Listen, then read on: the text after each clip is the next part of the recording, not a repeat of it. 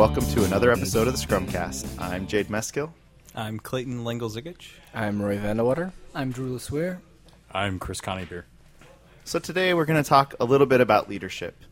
And I, I had a question asked me recently about, you know, if I have all these people on a team and they, you know, have the same positions and they really don't have different titles, you know, how do I identify leaders within that group?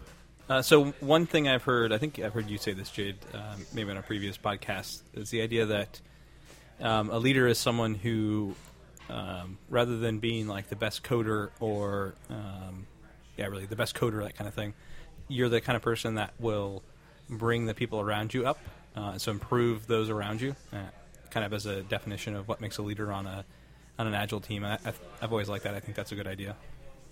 And I, I really like the uh, definition from um, Fierce Conversations that the author gives, where uh, it's, I believe she says that the person who is able to state the closest version of reality to the truth without placing blame will naturally emerge as a leader.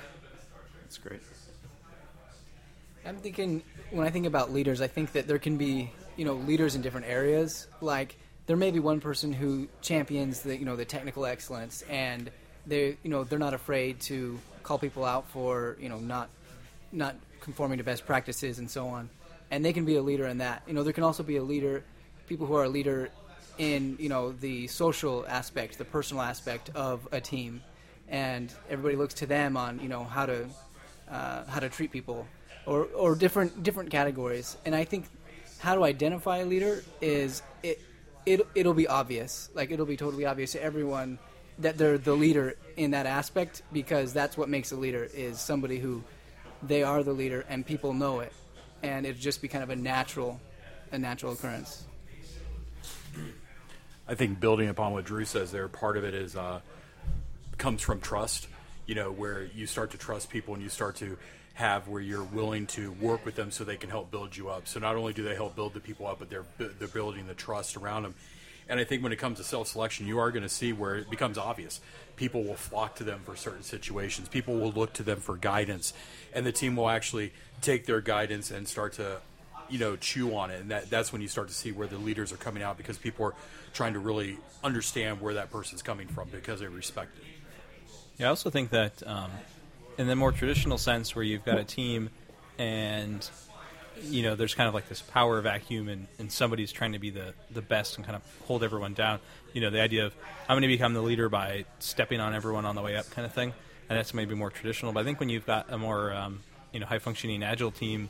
You, it's more cyclical where you might have somebody like Drew was mentioning that champions a certain issue or, or is kind of a leader in some area but then maybe they're um, going through some stressful thing at home, and so their mind is kind of away from the team um, for a few months, or, or, you know, they're or they're working on some specific project, um, and and they kind of lose sight of some of those things. I think a lot of times you'll see that um, other people will step up, and just for the sake of uh, not because they have a selfish interest necessarily in becoming the leader, but because they understand that for the team to succeed, they still need those people that are pulling everyone up when even when you know some people are feeling a little bit down or maybe not wanting to uh, you know not seeing that they have to put in the extra work but there's always those people that are willing to step up and say hey you know we still need to do this even if it's temporary if it's it's a cyclical thing So, what's the real value that you're trying to get out of identifying the leader? I guess you you asked the question, how do you identify Yeah. a leader, Jade? What, So, what so let's say I'm on the outside looking in, right? I'm an executive or, or some, you know, uppity up, and I come in and I look at, I survey this team, right? This agile team that I'm investing resources and time and, and you know, things into. How do I, as a leader myself, who's not familiar with this type of work, how do I identify who is leading within this group? So, uh, my question would be: Does it really matter who is leading? Maybe Sure, does it- to me. But it, it sounds more like it. It's uh, important for him to sit down with the team, and the team can explain, or so somebody else can explain that that's not necessarily a valuable concept anymore. So, what, how is that not a valuable concept? Like, what do you like? Because if you're not going to do anything with that information, if that just increases your confidence in the team, then it doesn't really add add uh, value because you can add that same value by explaining that it's not really necessary to know who the leader is. But if you want to know, because I, I don't know, you want to, to promote somebody. I mean, I guess that type of stuff. Like, what would what would you do with that information if you did know who the leader was? So maybe this team's performing, outperforming my other teams two to one, and I want to start disseminating this knowledge or bring bring some of these attributes to another team. Who who do I go to to start that process? So I remember reading, and I, I have no idea where this was, but um, it was this concept of if you wanted to figure out who the, the best person from a particular team was, um, and maybe this is synonymous with leader in this context, would be if you pulled everyone aside on the team and you said, if you had to, uh, if you had to work with somebody on this team uh, day in day out, and it was, I can't remember if the context was that it was like you know your job depended on or anything. I think it was more in the context of who would you want to work with on a day to day basis, where it's not necessarily that your friend but your performance and as far as getting along with that person, uh, you know, who would that be? And I think the example they illustrated, this was something that someone had done uh, in real life, and a number of people all kind of picked out this one guy, and the, this one person wasn't the best coder, um, he wasn't the most outspoken, but he was the person that communicated most effectively with everyone. He got along with everyone, and everyone enjoyed, you know, spending their time working with that that person. Um, I, I think you know if you're looking for a way to uh, find out who the leader on an agile team is, and you don't have the time to spend observing them, which I think is probably the only way you really could figure that out. Um, you know, I think getting to the human element is probably the best way to figure figure that out. I think the leaders are going to be the ones that are the most interactive and the most communicative, um, not necessarily the best coders. So, so using that method, does that help me find out who is leading the team, or who gets along best inside the team? Yeah, well, I, I think that you'll probably find that um, I, I, would guess that the people that I think when maybe get along is not the right word because um, I think there's some element of respect there. And I think when you get people on the team to re- when people on the team respect you, I think that puts you in an easy position to lead from that point. And so maybe that person isn't necessarily leading in the traditional sense right now, but the fact that everyone has their respect and, like Chris pointed out, has their trust um, and they're willing to be vulnerable with that person, they could, with a little bit of push, um, start leading or start going a certain direction. So, so let's say though that I really enjoy working with you, Clayton, and, and we really we work well together. We do a good job, um, and you know things are things are going really well. But Roy is really the person that challenges me to be better, and a lot of times I don't like it. I don't like what he has to say because he's saying hard things to me that you know maybe aren't aren't mean spirited, but are very challenging to the status quo of what you and I have going on, and we really like working with each other. How do you how do you think that would emerge if you were to take that approach to identifying leadership? Yeah, maybe you'd have to modify your question, and, and instead of saying you know who's the person that you'd most want to work with, you could maybe add a modifier. You know, who's the person that you'd most want to work with that you feel like uh, if you spent the next six months working with this person, that you would be a better employee, better coder, better uh, whatever you know, who on, who on the team um, would improve you the most? And maybe that gets back to the idea that leaders are the ones that improve those around them. So let's let's uh, switch gears a little bit and, and kind of go down, Roy, where you were leading. I think a little bit is uh, what is the value of leadership in an agile team? So, I mean, the the value of leadership itself is is kind of what what Clayton was pointing out, where uh, it's somebody that's trying to challenge and, and champion certain causes to try to try to improve the entire team. Sometimes even at the cost of the leader, right, or uh, of the public opinion of the leader. I think that's a valuable concept in a agile team. I don't think it's important. I don't think it's necessary for there to be one leader. I think you could have several champions of different causes, and everybody's got their own like little thing that they're championing and holding the rest of the team accountable to. I don't really see like as if if I were outside an agile team, I don't see what value I would get out of knowing who the leader is if there is one person who is more of a leader than the rest. Yeah, I think in a self-organizing team, like the the more self-organizing, the more high uh, efficiency you get as an agile team, the less it, important it is to have a specific leader.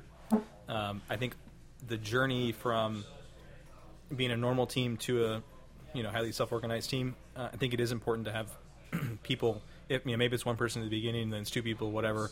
Um, but if, eventually you kind of get to what uh, you know Roy's uh, ideas of having lots of people that are holding everyone accountable for some aspect rather than having one person trying to be responsible for everything.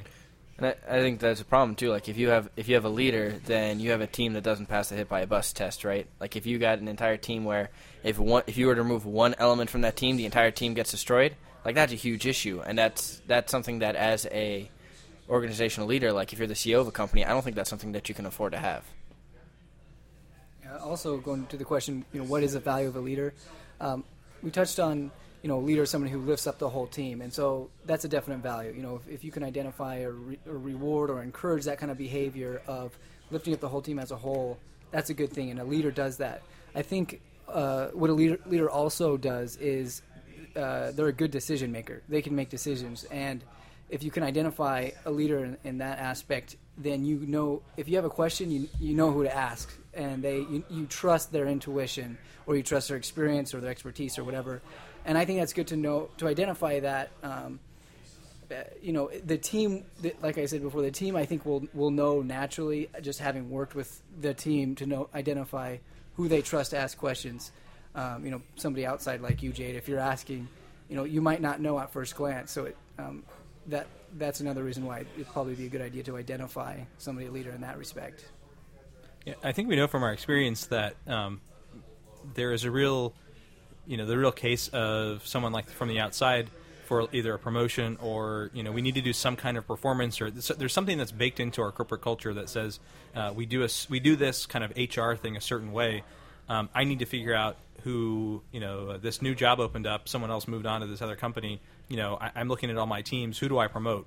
Um, I think that's a very real thing that happens. So, you know, being able to have a way to figure out who the leaders are, so that you could, as uh, you know, someone that's in upper management, uh, you know, promote someone that you could be confident in to excel in that position. I think that's a very realistic thing. I think that I think that also too that we're seeing uh, a definition change of what leader is, um, because if you look back historically leader in a lot of aspects, especially in corporations and in large businesses. It's been more about control and influence mechanisms. That's why we've had a leader in a lot of instances. It's not the leader makes some of the best choices and yes pushes the team, but also a lot of times they're looking for who can control this team and who can influence this team. I think that with agile and with with the teams that we're trying to build and that we're going towards is where we want the team to help make those goals and have the team help figure out where they're going and they influence one another instead of one person. So I think that also in this conversation you talk about what is the definition of a leader for corporations going forward? Do we need to take a look at changing that definition? Is that part of what we're trying to do too? Is help in changing what people are expecting of a supposed leader within these teams? So one one final question to wrap up: What does it take to become a leader from inside of a team? I think the the only way to naturally become a leader from inside a team is to earn the uh, the other teammates' respect. Like I think I think the attitude of, I like I completely understand what Drew's saying as far as you trust a leader who's able to make decisions. But if you jump in and start giving orders, that's not going to get you anywhere. In fact, if anything, it's going to piss people off.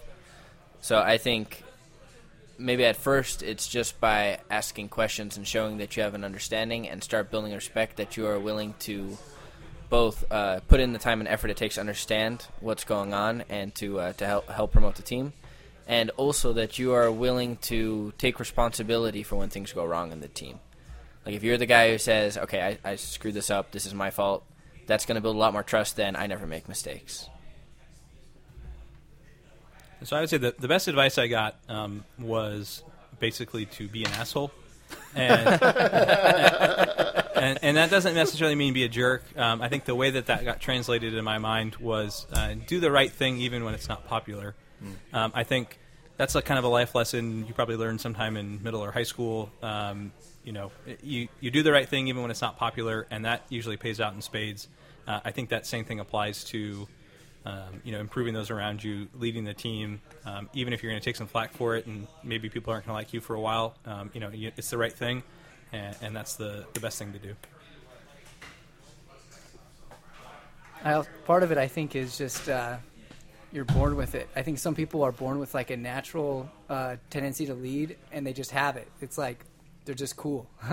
so um, I think there's an aspect to that that's that's that separate people have that's unique to them, and, and they're a leader, and they're just kind of a natural leader. Um, it's not to say that some people uh, can't learn that or earn that, but I think there's a token of that. Another thing I think too is important, especially for a leader coming up through, is communication skills.